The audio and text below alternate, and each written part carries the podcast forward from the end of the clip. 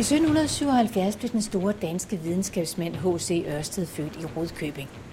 Hvis du vil have glemt af hans liv sådan helt tæt på, så er der al mulig grund til at besøge Langelands Museum netop nu. I løbet af 2017 har museet i forbindelse med udstillingen Historie om Langeland nemlig haft udstillet H.C. Ørsteds dødsmaske.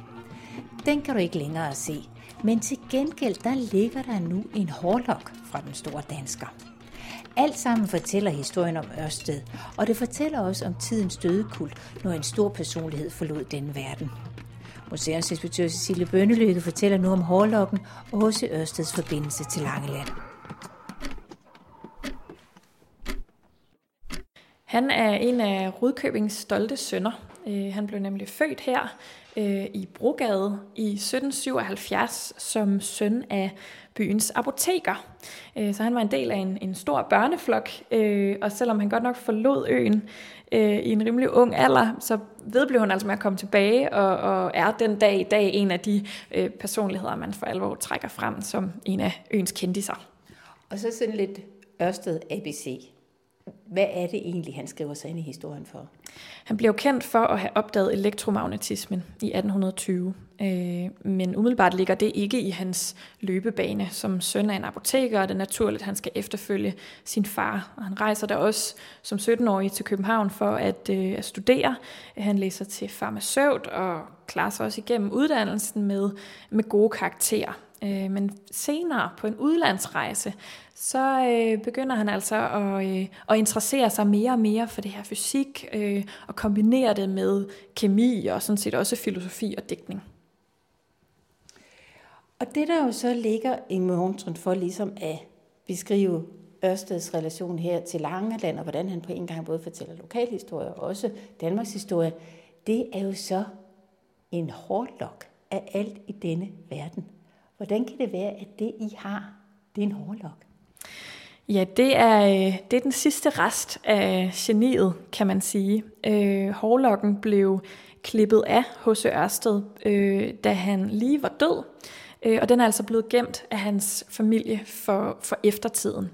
Og det er sådan en lidt speciel øh, praksis, kan man sige. Jeg ved ikke, hvor almindeligt det er at gøre i dag, men på det her tidspunkt er det øh, en del af den her genidyrkelse. Man er øh, da H.C. Ørsted dør i, i 1851, er man udmærket klar over, det er hans familie også, at det er en stor mand, vi har med at gøre her. Han er blevet kendt for, for opdagelsen af elektromagnetisme. Han har holdt nogle meget populære øh, foredrag øh, igennem sin, sin levetid, og har også udgivet ja, altså, øh, digte og videnskabelige afhandlinger.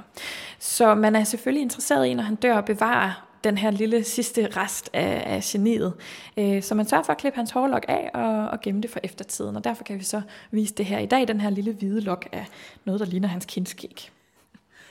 Udover den her hårlok, så har en del af den her udstilling altså også været, at vi rent faktisk i nogle måneder hen over sommeren har haft hans dødsmaske. Den har jeg haft til låns, og det er derfor. Der er en hårlok, og der er en dødsmaske i spil. Dødsmasken er her ikke længere, nu er der altså hårlokken. Men kan du ikke lige fortælle, hvad er det med den her dødsmaske? For den er vel så også en del af, skal man sige nærmest, begravelsesparken på det her tidspunkt. Ja, det virker jo næsten som sådan en, en døde kult, kan man sige.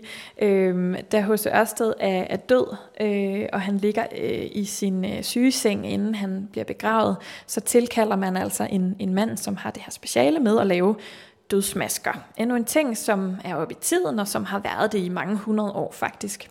Det foregår ved, at, øh, at man laver en maske af, af voks på den dødes ansigt, og ud fra den laver man så det her øh, negative aftryk af, af Ørsteds ansigt simpelthen.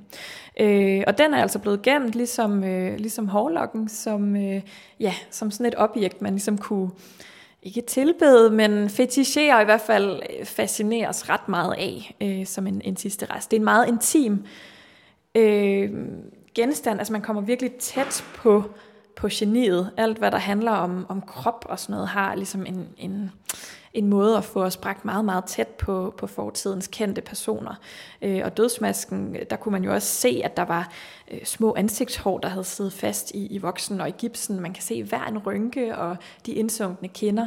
Øh, og det samme med den her hårlok, der kan man se, jamen det er en gammel mand, der har ligget her, og det her det her hår var så tæt på ham, som man overhovedet kan komme i dødsøjeblikket, og det er det, der fascinerer i dag.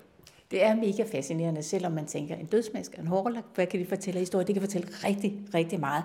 Men noget, der også kan fortælle en historie, det er så det billede, der hænger heroppe over Monson. Det er familien Ørsted, og det er fra 1849, som der står. Det er nogle ældre Ørsted sammen med, med sin hustru og ved at tro alle øh, sønner og døtre, øh, som de to de sætter i verden. Den her store familie, ender de her på Langeland?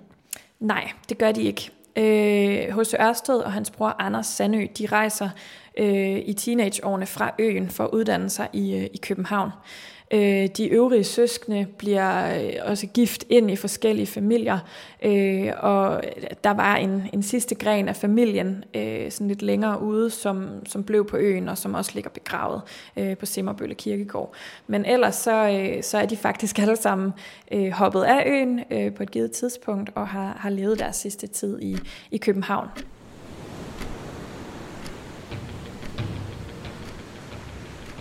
Selvom Ørsted flyttede fra Langeland, så blev han og hans familie dog ved med at komme på besøg. Ikke mindst tilbragt i sommerferierne på øen. Det var museumsinspektør Cecilie Bønnelykke, der fortalte om Ørsteds hårlok, der kan ses på udstillingen Historie om Langeland, som kan ses hele 2017 på museet i Østergade. Podcasten var produceret af Dorte Chakravarti.